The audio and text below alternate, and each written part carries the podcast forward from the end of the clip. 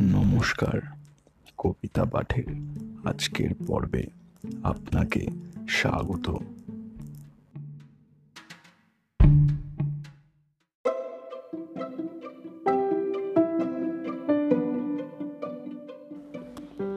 আজকে আমার নিবেদন কবি শ্রী সুকুমার রায়ের কবিতা, বর্ষ গেল, বর্ষ এলো।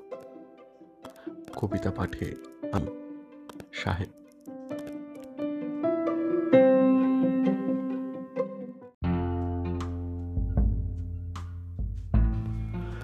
বর্ষ গেল, বর্ষ এলো, গ্রীষ্ম এলেন বাড়ি। বৃদ্ধি এলেন চক্র দিয়ে এক বছরের পাড়ি সত্যিকালের এই পৃথিবী বয়স কে বা জানে?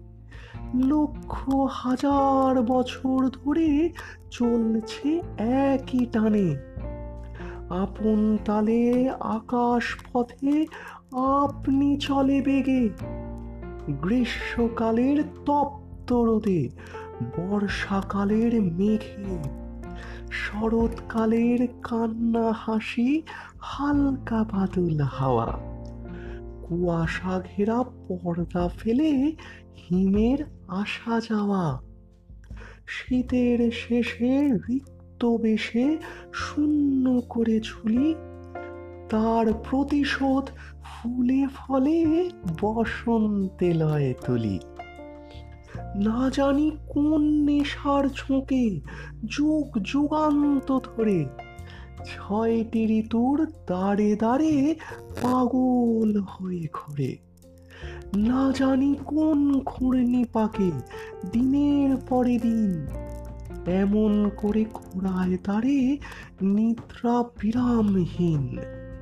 কাঁটায় কাঁটায় নিয়ম রাখে লক্ষ যুগের প্রথা। না জানি তার চাল চলনের হিসাব রাখে কোথা।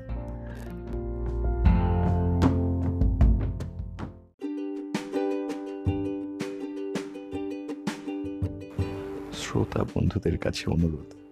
অবশ্যই জানিও কেমন লাগছে আমার কবিতা পাঠ। আর শেয়ার করতে কিন্তু ভুলো না। তোমার শেয়ার আমায় পৌঁছে দিতে পারে বহু মানুষের কাছে। এছাড়াও আমার আপকামিং এপিসোডসের আপডেটস পেতে সাবস্ক্রাইব করো আমার চ্যানেল ধন্যবাদ।